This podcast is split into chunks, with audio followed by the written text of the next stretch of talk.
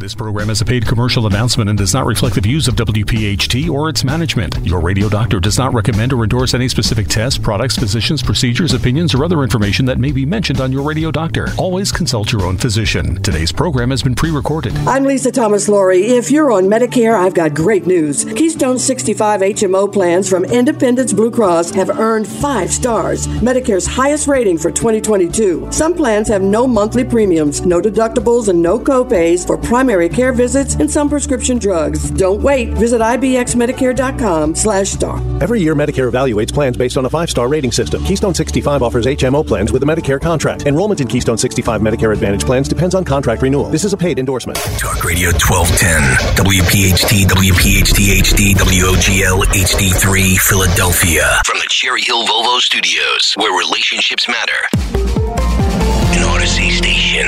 It's time for the Delaware Valley's first radio doctor. On call every Saturday afternoon at 5. This is your radio doctor with Dr. Marianne Ritchie. Presented exclusively by Independence Blue Cross. Listen, seven months or ten months is an absolutely exceptional, exceptionally short time frame to produce this vaccine. Your health determines your life, your longevity, and your happiness. Let your radio doctor lead the way with your medical education. Your radio doctor, Dr. Marianne Ritchie. Good evening and welcome to your radio doctor. I'm your host, Dr. Marianne Ritchie. Well, it's springtime and we're grateful for the beautiful weather that's coming our way. And now that COVID restrictions have eased, it's great to be out and about, gathering with family and friends. And as we've been saying, during the pandemic, a lot of people hesitated to come to the hospital, the doctor's office for routine care, and sometimes even sick visits. Well, now's a good time to get back on track. Schedule those checkups, routine cancer screenings, and you know my favorite, colonoscopy. We've talked about the procedure itself, the prep, but I thought it would be helpful to talk about the anesthesia, whether it's for a procedure, an operation, or even during a visit to the emergency department. Today, we have a wonderful guest, Dr. Angelo Andonakakis from the Department of Anesthesiology at Cooper University Hospital. He's an associate professor of clinical anesthesiology and an assistant professor of urology at Cooper Medical School of Rowan University. He's the section head of anesthesiology in their special procedure unit, and he's been recognized with multiple awards for excellence in teaching all facets of anesthesiology to medical students, residents, nurse anesthetists, and is a mentor to junior faculty. All this while managing to slip in an MBA. Fortunately for me, I had the pleasure of working with Dr. Andonakakis for nine years when he was an assistant medical director for the GI division at Jefferson. He oversaw endoscopy cases in a very busy unit and I always knew my patients were in the best of hands for safety with their sedation and for compassion with their anxieties. Welcome, Angelo. Great to have you here today. Thank you for having me, Marianne. It's uh, it's really a pleasure and an honor. And uh, that was pretty wonderful introduction you gave. Uh, and I may have uh, something to say back at you. You were a pleasure to work with, and you were so kind to your patients, and you always explained everything very nicely to them. So, right back at you. Oh, there you go. Well, see, I was going to offer to be your stage mother, but I don't think you need one. well, Angelo, I have to also share with our listeners that you're a man of many talents and interests. And I recently learned that you attended the Philadelphia College of Art. I am so jealous. And then you worked as a medical illustrator for six years. I mean, we know that medicine is an art and a science, but that's pretty, pretty impressive. How did, did you know Leonardo da Vinci? How did you sneak that information out? I, I you are a pretty smart cookie, I'll tell you. I have friends in high places. I'm old, but I'm not quite as old as Leonardo. Uh, uh-huh. But you know, I'm up in years. Uh huh. I just meant, you know, you could probably draw anything. See, I was going to ask you if you would do a little portrait of me, but I'm afraid it would end up looking like a colon or something. but on to anesthesiology. There is so much to this that people just don't know. If somebody's in the emergency room with new chest pain, we do testing, and you're the patient, and somebody says, We have to get you right to the operating room to save your life. You don't have a chance to ask about the anesthesia, what to expect, what uh, could be side effects, et cetera. What, what are the positives as well? But with elective procedures, we do have that luxury. So you are a master at explaining, um, and that's why I, I invited you to be our guest. What is the role of anesthesia in general? Well, we have very little time to spend with uh, our patients uh, because we typically may run two, three, sometimes four rooms all at the same time. So mm-hmm. the time that we spend with our patient is very limited. You want to get maximize the amount of information you get out of them. For example, um, have you had anesthesia before? Have there been any problems? Have there have you are you on any medicines? And did you take any medicines today? Uh, do you have any loose teeth? Uh, do you have any problems breathing? Uh, do you have any heart history? Uh, have you ever had a heart attack? Do, are you on dialysis? Some of the information is in the patient's chart. So sometimes it, it's helpful if you review the chart before you see the patient so you have an idea of what questions to ask. And some of them are really personal. You don't want to discuss personal issues with them in front of others. And the, the interview area is not always a super private area. In other words, the interview doesn't happen in a private room in most instances. You have essentially a curtain dividing each space. So, as mm-hmm. you and I both know, uh, those are not soundproof. So you have to one keep your volume low, and two, you know, make the question the questions less personal and more direct. So, um, in addition to uh, what they can expect pre-op, uh, you you discuss with them that you make sure that they're comfortable, that they're safe, that they're not going to have any pain during the procedure, they're not going to feel or hear anything, Again, depending on what procedure they're having. If for some, for example, the, the procedure is a spinal, we often will do those with sedation, but there's sometimes that the patient actually prefers to be cognizant. They want to see uh, the, what's going on on the screen, for example, and and they want to be able to know that their surgical team is there the whole time. Hmm sometimes it's it's to their benefit to be sedated because oftentimes if they are doing something like that, uh, like with a spinal or an epidural, for example, they they may hear things that are not in their best interest. The the other issue is that uh, if they do decide to have a spinal, you can discuss with them and saying, "Would you like to have uh, sedation with that? Would you like to be awake for that?" Most people, and that's in general, would like to be asleep for their procedure. It, it takes away a lot of their anxiety. It takes away a lot of the, the noises that, that you may hear in the background, uh, outside conversations that don't necessarily pertain to you, but you may think that they might. So it's in your best interest if you do have something like this to decide to just go to sleep, enjoy the ride, and don't be uh, uh, afraid that you have someone that is qualified to be next to you as a guardian angel to make sure that you're safe. Hence the name Dr. Angelo the Angel. Um, so basically, for for our listeners, anesthesiology, the study of anesthesia, is um, offers several um, positives. It's not just um, to reduce anxiety and, and make you relaxed. It's for pain control right? So that the doctor can Indeed. make an incision or fix a broken hip or whatever the, the case.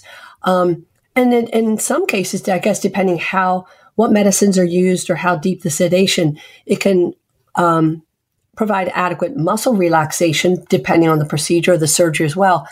And all of those things that you offer and provide, you have to follow the patient's vital signs, their oxygen levels, the heart rate, and the heart rhythm, two different things. We talked about that last week. Blood pressure, temperature. How do you manage to do all that? It's it's um I don't want to call it a three ring circus, but you do have to be able to multitask very efficiently and effectively.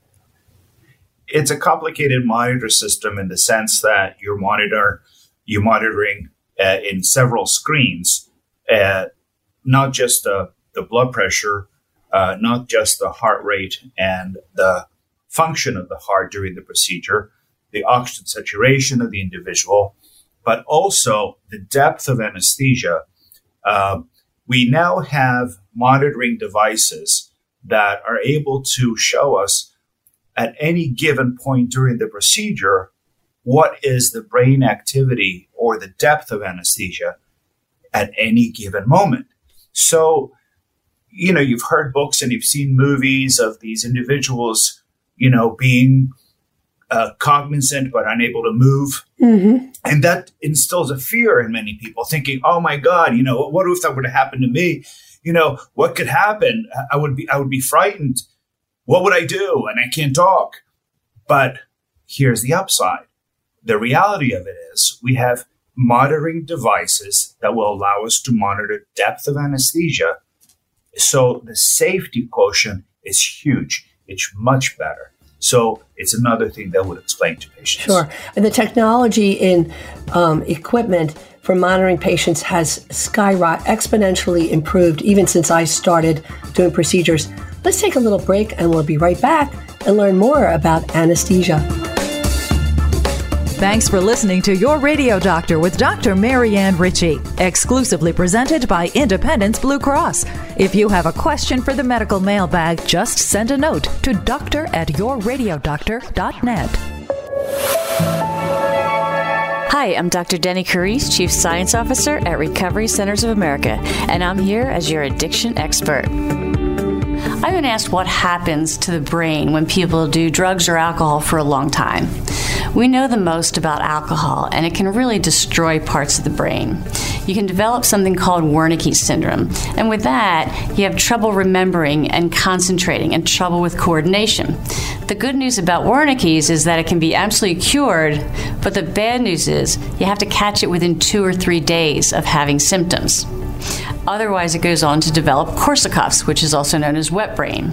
But the fact that you have to catch it within two or three days is why about 80 to 90% of people with Wernicke's do go on to develop Korsakoff's. And Korsakoff's is a tremendously debilitating disease where people have trouble with daily functions, with dressing themselves, with cognitive abilities. It really impairs the person to the point where they need 24 hour care. We know a lot about amphetamines and cocaine as well and what they do in the brain. So, one of the problems with them starts with bone density, muscle loss, osteoporosis. Another thing that happens with cocaine and amphetamines is that they can affect the heart. You can have a heart attack or your aorta could blow, which leads you into surgery, which is, of course, not what you planned when you started using drugs, right? It's been shown that people that use a lot of amphetamines, their brain ages twice as fast as folks who don't use them. Perhaps one of the biggest things with cocaine and amphetamines and methamphetamine is that it really depletes the dopamine in your system. So the dopamine in your system is what enables us all to feel pleasure in everyday activities. What amphetamines and cocaine can do is deplete that dopamine in your body, leading to an inability to find pleasure in everyday life. If you or a loved one has a problem with alcohol or drugs, call 1 888 Recovery today or go to recoverycentersofamerica.com. We answer the phone and admit patients 24 7. That number again is 1 888 Recovery.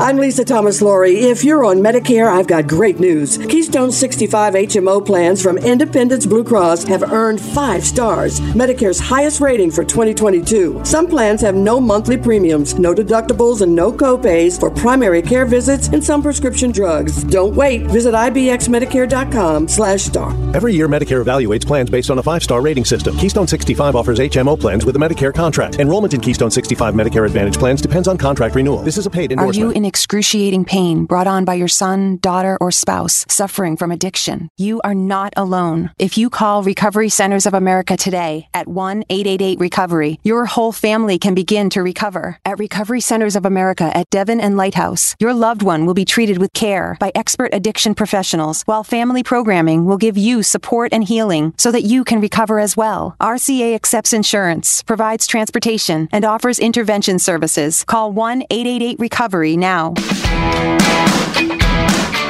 welcome back to your radio doctor. Our guest today, Dr. Angelo Andonakakis. And we're talking about anesthesia. And so, Angelo, even since I started performing procedures a couple years ago, the equipment and monitoring are, have an intense focus on the anesthesia safety culture. So I want people to listen to you today and feel um, at ease And you can even monitor, you said you can monitor the depth of anesthesia, which is reflected by, I would guess, the oxygen levels. And now you can monitor carbon dioxide levels. Is that what you use to say the depth of? What carbon dioxide level means is that when you're inhaling the oxygen, you have to exhale carbon dioxide. That means that you're actually exchanging. So you're ventilating.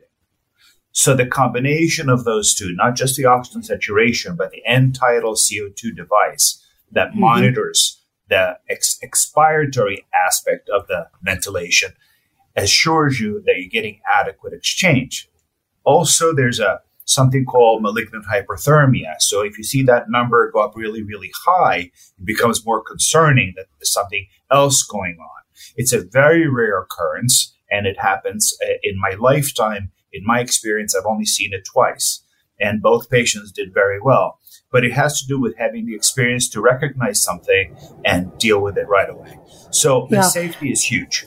Mm-hmm. And I know that um, again, since I started doing procedures, the the alarms that signal you might be uh, checking the IV and the alarm goes off. You turn your head for one second.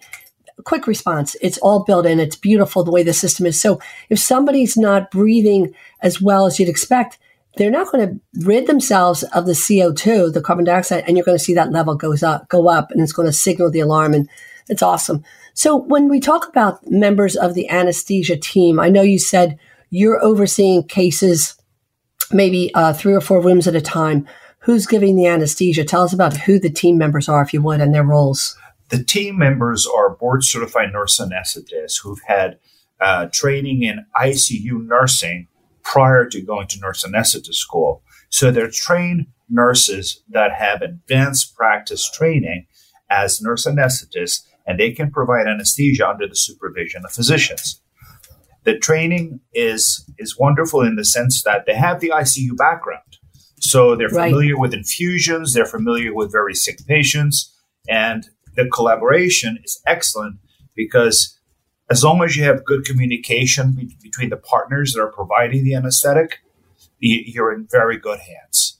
Um, there's another part of the team that is often not talked about is our technicians. We have anesthesia technicians. So between each procedure, that team will come in and make sure that this, the, the CO2, the carbon dioxide absorber is, is, is changed. We have a fresh absorber. We have fresh airway system in, installed. Make sure the machine is okay. Make sure we have an auxiliary tank, oxygen tank available should something happen to the machine. So therefore, there's another safety mechanism that applies that about individuals that are trained technicians to manage and fix anesthesia devices mm-hmm. on the spot. Yes. And and you know what I I love the questions that you ask. Um, you you mentioned some earlier. When the anesthesiologist meets the patient before the surgery, you ask a lot of questions. You ask the usual obvious health questions like, "Do you have sleep apnea?" We have to be extra careful when we sedate you that we don't aggravate that. Um, diabetes, any loose teeth, etc. And we always ask patients what medicines you're on, you're on, but also what over the counter medicines you take, what supplements do you take. That can have a huge effect on sedation and, and treatment in general. But the one that we talked about the other day when we were deciding what topics to cover, we asked people, do you smoke cigarettes? Do you drink alcohol? Illegal drugs? Because if a person ha- is a regular, uh, uh, what's the word I want? User. uh, Pardon? User. There you go. If somebody drinks on a regular basis every day, even one or two drinks, their liver is revved up and yes. they're going to metabolize sedation more quickly and they might need more sedation and you need to know that in advance. Correct. So I was going to ask, how does alcohol? So we're asking patients to please be honest. We need to know to maximize your safety. How much alcohol do you drink? And my other question is, does do our regular users of marijuana is that a question as well? Will that affect their, how much anesthesia takes to get those, them in the right place? Uh, those are very, very relevant questions, and and they make a, a significant difference. And there have been some studies done, uh, particularly more recently with the propofol, uh, as to the the level of anesthesia that individuals require. With many states legalizing marijuana, I'm going to I'm going to track that one first. Um, there's significant number of people that are smoking and they're very up, upfront about smoking marijuana, which is, you know, we're not there to judge them. We just want Correct. to make sure that we get them through s- uh, safely. And the goal is to provide the best anesthetic possible. So if we know what's going on, we're going to make sure that they get the appropriate anesthesia that they need. There have been some studies done that indicate that someone that has a colonoscopy, for example, will require double or more of the propofol sedation if they smoke marijuana, Hmm. which is a significant increase if you think about Yes. it. And if they don't disclose it, they're not going to get enough of sedation. Now, granted, we have individuals in the room that can, will assess that, and if we if we know that they require more than the average bear, then you will you give more. It, not everyone is going to disclose the truth to us in reference to Of their course. to their human nature. Yes, exactly. Yeah, it's it's the fear of being judged, and as long Right. as they understand that we're not there to judge them, it's all good. Um, and in, in reference to the uh, alcohol business that you mentioned, uh, you are absolutely correct.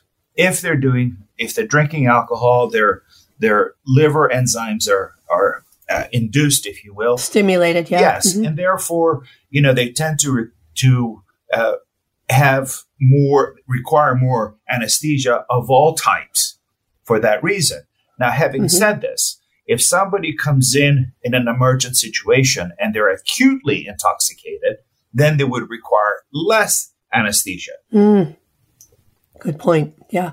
And I meant, and you mentioned malignant hyperthermia, meaning the person's body temperature is so high that's a, that's a big issue in itself. Is that why you ask patients, have you or a relative ever had problems with anesthesia before? Yes. Is that the genetic component? Okay. Yes, yes, it, And it then has so- to do.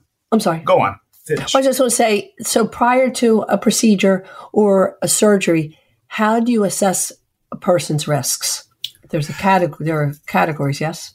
one of the questions you would ask is Have you ever had any problems with anesthesia in the past? Has any of your family members had any anesthesia problems with the past? Uh, if I may give you an example, this has to do with something completely different, but this is something that's very relevant with anesthesia. Is we were doing electroconvulsive therapy on a young lady with a seizure disorder. She had a, an instilled device in her brain to help her seizures from stop from, from happening. And uh, she came in because of severe depression. She was only 25 years old and, and just a lovely young lady, very pleasant. And we did the usual questions. Did you have any, do you have any problems with anesthesia? Any in your family have any problems with anesthesia? And this interview was held with her mom present. Mm. So, and, and nothing, you know, and it was all no, no, no.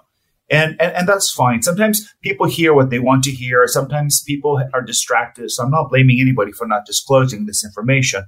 But anyway, we did the uh, electroconvulsive therapy. Uh, the the procedure was done, and it took her much longer than anticipated to start breathing. Mm. So the the drugs that we give during electroconvulsive therapy for for depression are very short acting. So it was very curious. So by deduction, you think that it couldn't be the induction agent. The induction agent lasts a very short time. However, we did we opted to make the decision that she was she had a sensitivity to succinylcholine, which is a paralytic agent. Right. So we gave her a sedative, we intubated her, put a breathing tube in place, and secured her airway, uh, gave her an amnestic agent, and then started propofol infusion. I went outside to speak with her mom, and she said, and to tell her what happened. And her mom said, Oh, yes, that happened to my other daughter. Mm. She wouldn't ga- wake up from anesthesia for two days Yipes. which apparently she didn't think it was relevant to disclose Mm. during the uh, the interview. And like I said earlier, people are very anxious; they don't Exactly. necessarily remember things. And again, there's no blame here. No. But if it wasn't recognized, this would not have happened. But Angelo, that exactly you're saying exactly the mission of this show. I'm trying to help people know, uh, you know, um, if you've never had anesthesia before, or you're nervous, or you're in pain, you're gonna say, "Just take me to the OR, just, just you know, fix my broken leg or whatever it is." And they we're trying to teach people to know what to ask. And, and that's, you know, that's a great example to share. So I know there are four categories of anesthesia readiness that uh, that you follow. One being the most healthy with no major issues. Four being, like you say, dialysis or heart disease. So we're going to come back after the break and talk about using that risk assessment, how you decide which type of anesthesia to use depending on the type of surgery and the patient's risks. So let's take a little break and thank you for listening. Today's edition of Your Radio Doctor with Dr. Marianne Ritchie, presented exclusively by Independence Blue Cross, can be enjoyed anytime, anywhere, at your convenience. Just download the Audacy app and search Your Radio Doctor. It's health education on demand.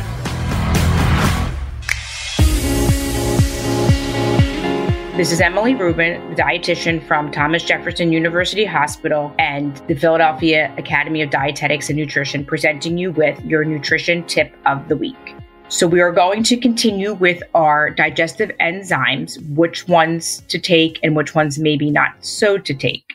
So let's first talk about the lactase enzyme. The lactase enzyme is marketed for those who have lactose intolerance, where after you consume a milk product such as milk, yogurt, ice cream, you may develop bloating, gas, abdominal distension anywhere from 30 minutes to two hours after consuming these products. Lactose is the sugar found in dairy foods that actually cause the digestive symptoms. When you take this enzyme, it actually will break down that sugar that's causing the symptoms. The issue is depending on how severe how severe your lactose intolerance is can affect the timing of when these pills are consumed. It may be easier to actually buy the product that already has the enzyme added to it, such as lactose free milk and lactose free cottage cheese. And something else people don't realize is hard cheeses such as cheddar, parmesan are actually naturally lactose free because there's no lactose, there's no sugar in that product. You could also try dairy alternatives such as plant based products from almond milk, coconut, pea, oat milk.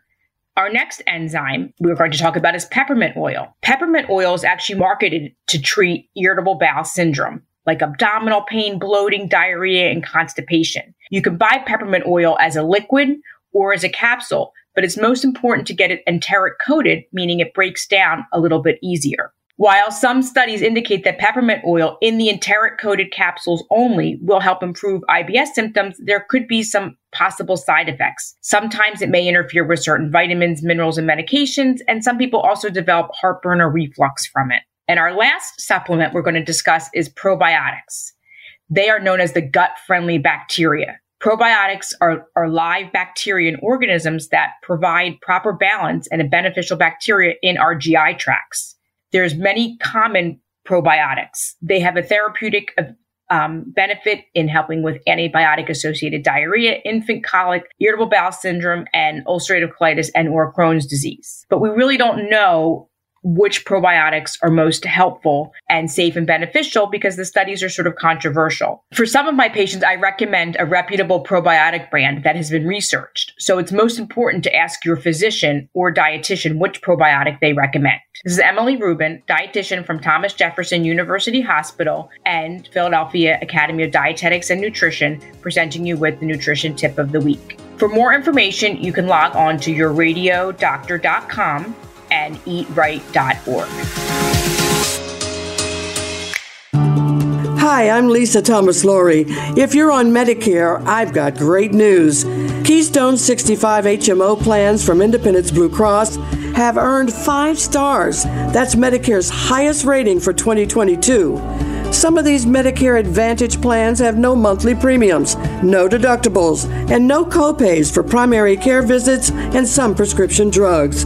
And all plans include dental, vision, and hearing benefits with no copays for routine exams. Medicare's highest rating, Philly's most popular plan.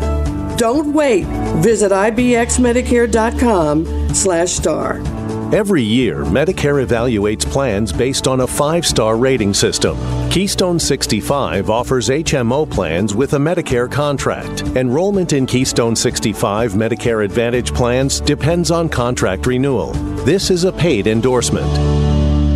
This is your radio doctor, Marianne Ritchie. Colon cancer, number two cause of cancer death. Initial screening has been lowered from age 50 to 45 because numbers are rising in younger people.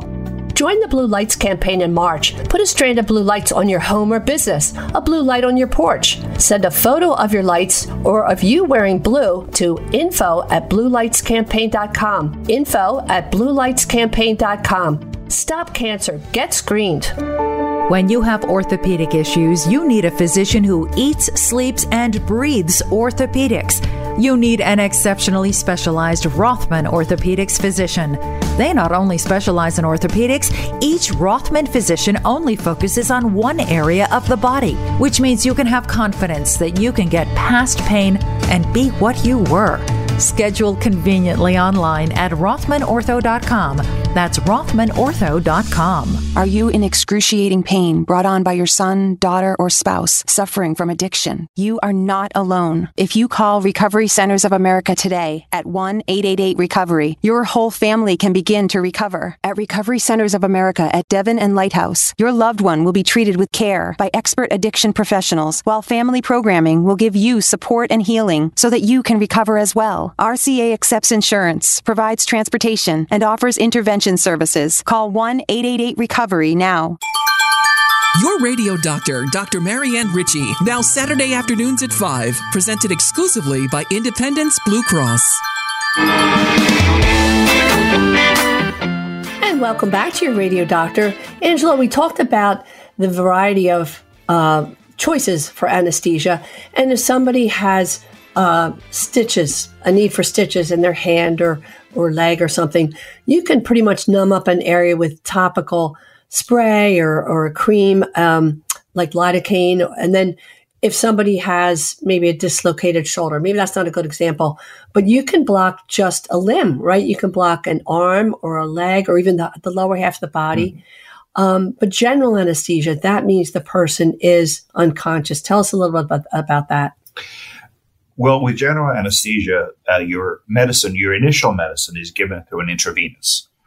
Um, it involves a, a, a, numbing medicine that goes first, then a sedative, a sedative hypnotic agent that causes the patient to fall asleep. Then, after we secure the fact that the patient is asleep, we give a paralytic if a paralytic is required.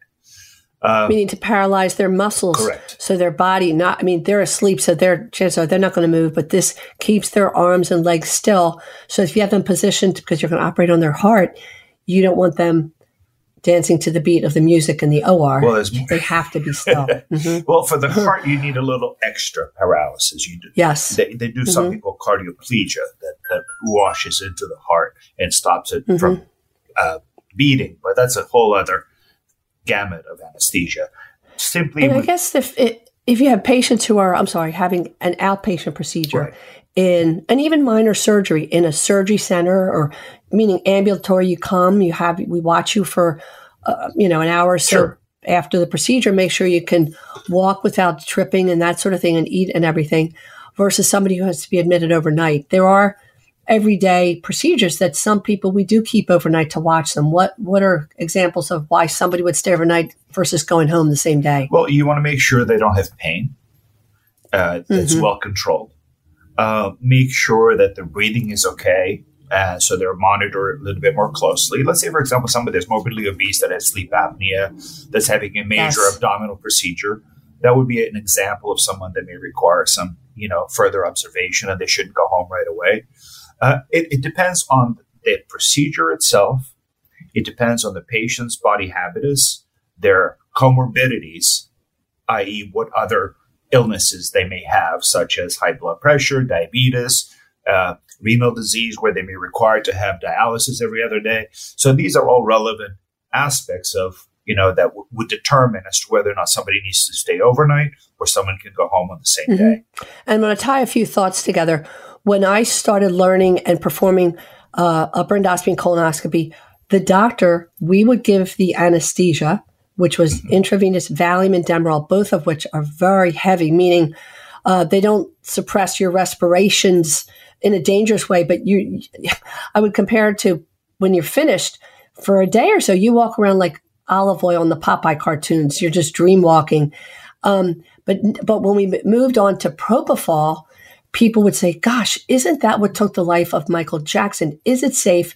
And what I always tell them is, and you've explained it well, you're the doctor overseeing a few rooms. In each room is a highly skilled, highly trained, previous history of intensive care, unit care, and now two and a half years of training to become a nurse anesthetist. So in actuality, it's safer than it used to be because we used to do everything. We would provide sedation, do the procedure, watch the monitors, and um, it, I think it's so much safer. And, I, and I'm, you know, I'm glad you mentioned that the nurse anesthetist background. So what do you tell people with propofol? That question, can it hurt me? Well, the propofol is not a take-home drug, right? Uh, so therefore, if somebody is having a propofol sedation, is one of the safest drugs provided by a, a skilled individual that has the background in providing sedation. Right. It's not a drug that you take home. It's not a drug that is given by many types of physician. It's very restricted in its use.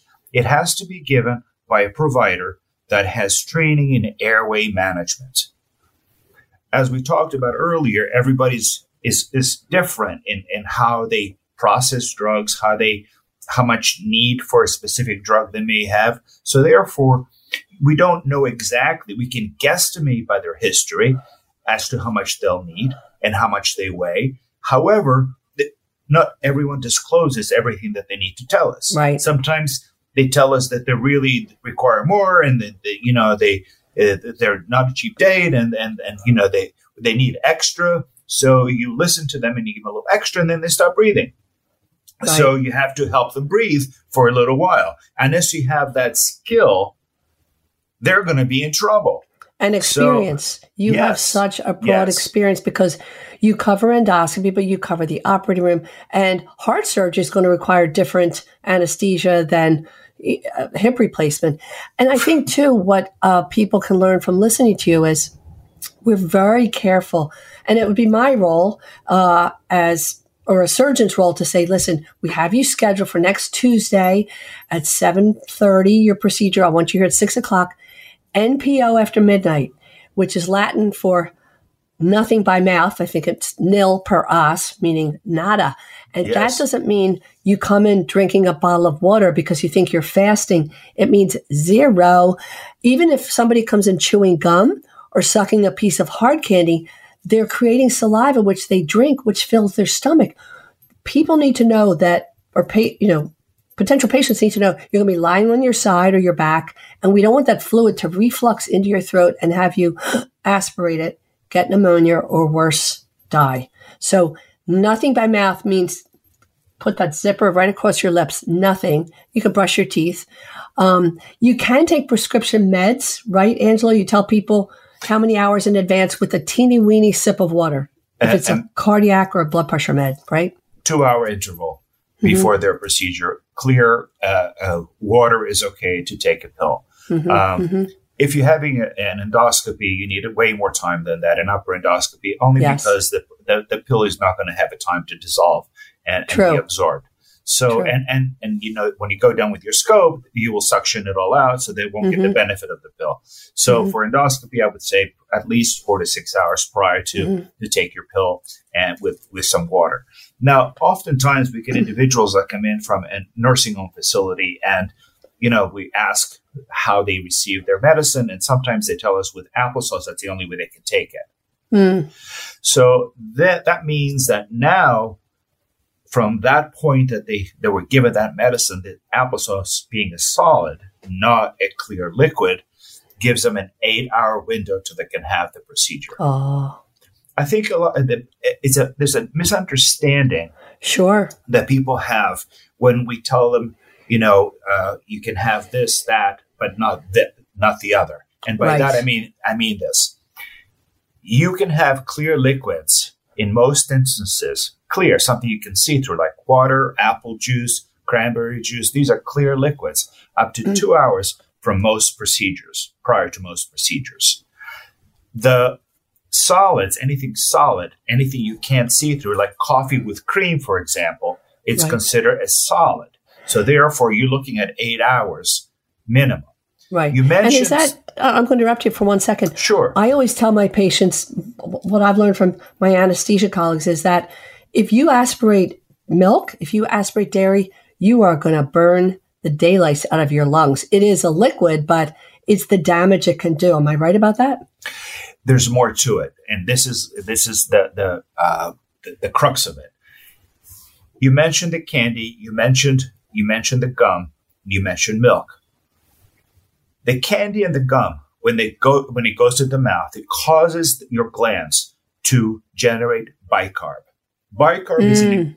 goes into your stomach, and the stomach makes acid, thinking it's fooled that you're eating something, so it makes acid to digest it. Have you ever drank something and you realize that it went down the wrong pike and you coughed it up? Sure. That reflex is gone under anesthesia. So therefore, right. whatever is in your stomach can go to your lungs, like you mentioned. And that's the pathway. Yeah. And after a procedure, an outpatient, that we're going to let you go home, do not think you can take, I don't want to say name brand, call a service that drives you home. What if they take you to Alaska instead of Alabama? We are responsible for your safety. You can call a driving service, but you must have a responsible adult friend or family member with you. So you, you cannot drive for 24 hours, even if you feel awake. That's the trick with propofol. Propofol is beautiful because you wake up and you feel like nothing happened. But meds can rebound. That's what we say. You might feel wide awake at one o'clock and four o'clock you go from kitchen to bathroom and forget what the purpose of your trip was. So, um, and plus, if you you try to drive later in the day and you're in an accident, a you have to live with that, and b if you don't get hurt but somebody else is, does, not good. Um, you can't drink alcohol for 24 hours, and again, you can't leave alone. Um, what else would you add to those going home instructions? It's important to bring an adult with you. Yeah. Um, you can take a cab with an adult. Correct. To supervise. It's important to make sure that uh, you have a ride home and and it's also important, even though you're feeling like your normal self, to not drive. Because if you're in an accident and you're tested, you're driving under the influence. Exactly. Great for people to hear. We'll be right back after this break. Your Radio Doctor with Dr. Marianne Ritchie is presented exclusively by Independence Blue Cross. Hi, I'm Lisa Thomas Laury. If you're on Medicare, I've got great news. Keystone 65 HMO plans from Independence Blue Cross have earned five stars. That's Medicare's highest rating for 2022.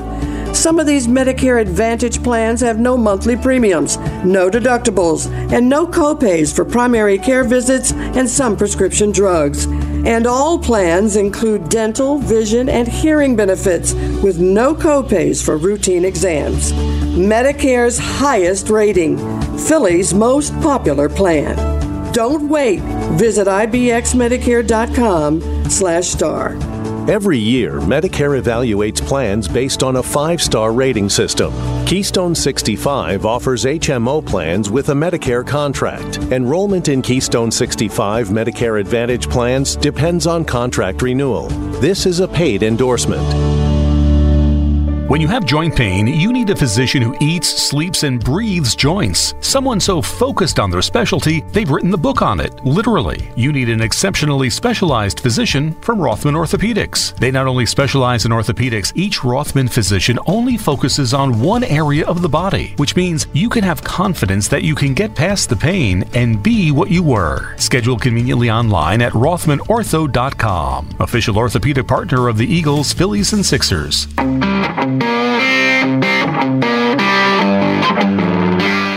And in our final segment of Your Radio Doctor, we're learning so much about anesthesia. Angelo, spinal anesthesia. The teeny needle enters through two vertebrae in the back near the spinal cord. Two questions. If a person is taking a blood thinner, can he or she still have spinal anesthesia? And the second question, can that tiny needle damage the spinal cord? Well, those are really good questions uh, very relevant. Um, the spinal anesthesia is is appropriate as long as the individual that takes a blood thinner, uh, for example, uh, Plavix, Coumadin, Pradaxa, Eliquis, Xarelto, any of those blood, uh, blood thinners, if they're as they're called, uh, is discussed with their cardiologist or their vascular uh, doctor and and get the okay from them to make sure that it's okay to stop them. Mm-hmm. Step one. Step two, if they get the okay to stop them, it requires a significant amount of time and it varies from drug to drug. Uh, it, for example, Coumadin uh, is, is about a, a five day stop. Uh, Plavix is seven days. Uh, Pradaxa is five days, and Eliquis and, and Xarelto are both three days. So, because the drugs are all different, you know that they still have to get the permission from their physician to make sure that it's okay for them to stop. Oftentimes, they have severe heart disease and they can't stop the drugs, so that would make the spinal a, a non-entity. It, it, would not happen. Uh, it's possible that if they go in and not disclose that they're taking these drugs, they can get uh, uh, injuries and a spinal hematoma because the blood, once the needle comes out, wouldn't coagulate, would make a clot. So it would make, it would keep uh, piling in the area that they punctured to make a, a, a distension actually uh, and cause significant back pain. Yeah. So it's in their best interest to disclose that they are on, on, on a yeah. blood thinner and when they stop it. And I think too, even in regular procedures, when I hear that a person's on a blood thinner because of AFib or something, um, we get the we ask the ordering physician, can I stop it or not? And number two, um, if it's not safe to have them off a blood thinner, then there are backups. We put them in the hospital and keep them on heparin for a couple days, whatever it is. That we can turn off. Its effect wears off in four hours. Turn it off. We have a little window, do our thing, and put them back on very quickly. If a child's having an elective procedure like insertion of ear tubes, what sure. do you tell the mom or dad? In terms of the type of anesthesia, look at. Yes. And, and I think your uh, your idea of asking if it's a pediatric anesthesiologist, maybe that was my question. Well, that's very relevant. You want to make sure that someone who's been is going to be managing their airways has experience. In addition to pediatric anesthesiologists, we have nurse anesthetists that also have a subspecialty in, in, in peds. So they're trained. They do a lot more training with little ones, like newborns, for example, mm-hmm. and and they can and they can manage those kids under the supervision of, of an anesthesia pro, an anesthesia provider. So the team is what makes it work. Uh, you have to have a competent team that's going to keep that patient safe and uh, return that baby back to uh, his or her mom. And if you were to give our listeners a website to read about, read more about anesthesia or some parting words, what would they be? Hmm. Parting words. Uh, what you need to know is that under anesthesia, in, in the appropriate care, you should be sleepy, comfortable, uh, entirely unconscious if you're having a general, uh, and safe. Um, para español, bajo anestesia, dependiendo del procedimiento y cirugía, dormido o inconsciente, cómodo y seguro. En Telica, en uh, eje de anestesia, países de este, menos ή ανέστητος ανάλογα τη χειρουργική, θα είσαστε ασφαλής και αναπαυτικός. Nice. Now, the only thing I know how to say in Greek is what's cooking. Um, but that was beautiful. I love it. Angelo, thank you for joining us. I I know our listeners learned so much, and these are important questions. And we want to remind people always, and you should really carry a list of your medications. Carry a list, even, um, gosh, what am I trying to say? Put it in plastic, whatever that word is. I forget. Laminate. so that, pardon, that's Laminate? the big people word. Can you say I'm that in Greek? Say that in Greek for us. Uh, so that in a, an emergency, especially in the ER, or you're nervous, you never want to forget to tell people all the meds, even over the counter. Thank you, Angelo. You're a superstar. We really appreciate your visiting today. It was my pleasure. Thank you very much. Now,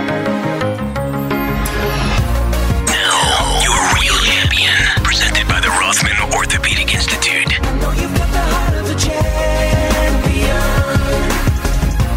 And now for your real champions.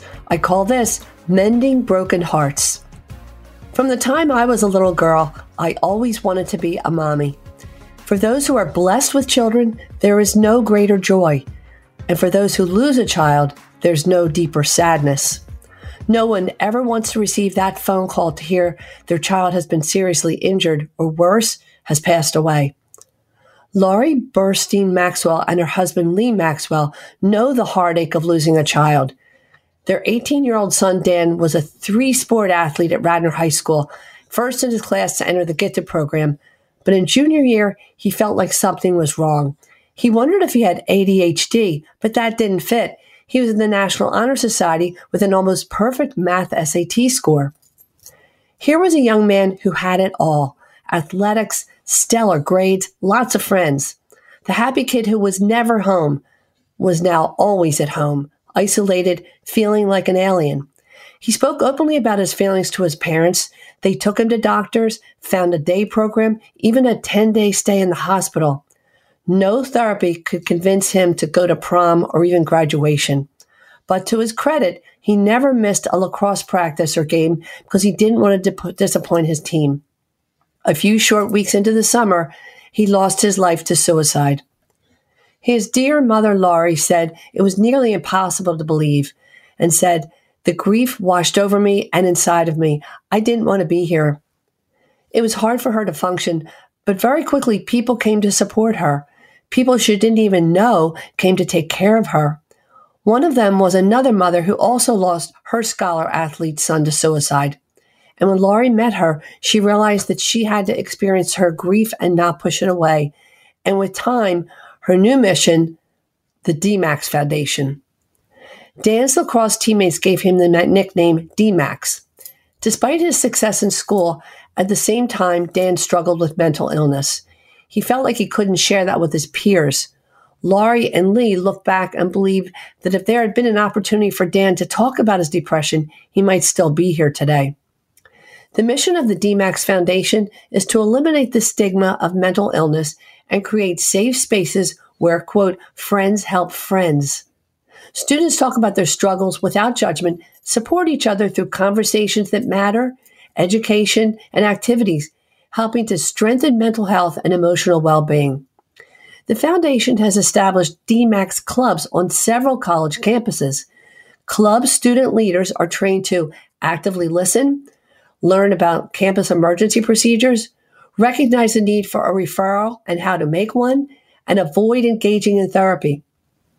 Even before the pandemic, there was a visible mental health crisis on college campuses, but COVID has led to an even greater need to support our young people. Laurie says that her work with the foundation is what has kept her alive. She and Lee hope to see the fruits of their labor become a source of refuge for students across the country and prevent heartbreaking losses in other families. We salute you, Laurie Burstein Maxwell and Lee Maxwell. You're real champions. Visit their website, dmaxfoundation.org. Learn how to start a club at your college or your son or daughter's college. See videos with messages from club student leaders. April 20, their annual educational virtual event at 5:30. It is a great program Learn all about it and starting a club at the website DMAX Foundation. That's Max with one X, D-M-A-X. A special thank you to our exclusive sponsor, Independence Blue Cross, and for support from Recovery Centers of America and Rothman Orthopedic Institute. Thank you for listening every week. Listen to any of our shows again on yourradiodoctor.com. I'd love to hear from you. Send an email to info at yourradiodoctor.net. Tell me about a topic you'd like us to discuss. Share the story of a champion. A special thank you to Pennsylvania Lieutenant Governor Fetterman and Pennsylvania State Senator Michele Brooks for their warm Senate welcome last Wednesday, March 30th. I was their honored guest for the Senate session where Senator Brooks presented two resolutions one for March as Colorectal Cancer Awareness Month, and the second for the Blue Lights campaign that every state capital was shining in blue during March this year. Thank you for a great visit, but more importantly, thank you for helping us to save lives. Friends, there is a critical national shortage of blood. Please consider donating your blood. Website redcross.org. And now I have to whisper. I have to sneak away to buy candles and a big cake for someone very special. Yes, it's happy birthday to my wonderful, adorable, supercalifragilisticexpialidocious husband, Stewie, also known as Big Daddy, or as he prefers, Big Rib, because he's a certified barbecue judge. Happy birthday. God bless you. I love you. Friends, have a beautiful, safe, happy week. And in the words of Jed Clampett, y'all come back now. You hear? Okay, I guess that sounded a little more like Ellie Mae. But always remember that your health is your wealth. Thanks for listening to your radio doctor, Dr. Marianne Ritchie, presented exclusively by Independence Blue Cross. To contact Dr. Marianne and to listen to today's show as well as past shows, visit yourradiodoctor.com. This program is a paid commercial announcement and does not reflect the views of WPHT or its management. Today's program has been pre recorded. Hi, I'm Lisa Thomas Laury. If you're on Medicare, I've got great news.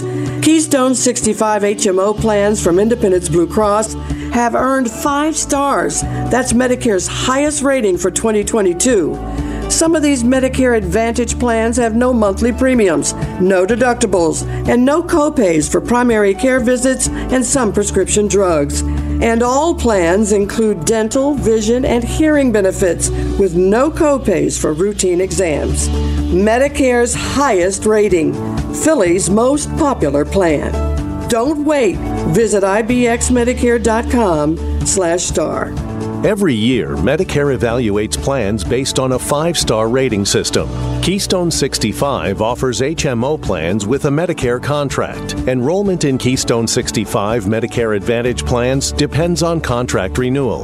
This is a paid endorsement.